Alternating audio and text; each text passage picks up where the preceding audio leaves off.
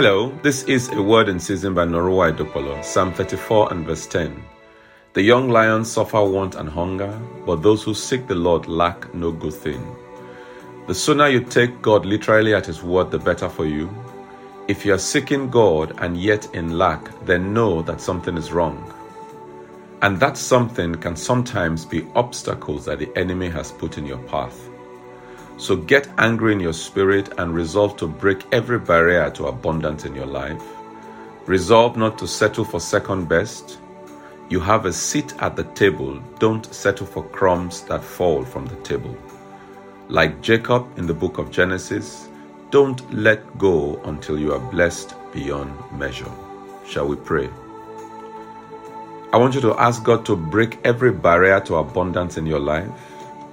I want you to pray against any spirit of lack, poverty, or debt. I want you to claim God's promises of provision and abundance in Jesus' mighty name. Remember, next Wednesday, 8 p.m. West African time, we have another edition of the Pastors Roundtable. And this time around, we have a conversation with wives of ministers. We've titled it hearing from the horse's mouth the impact of ministry on the family.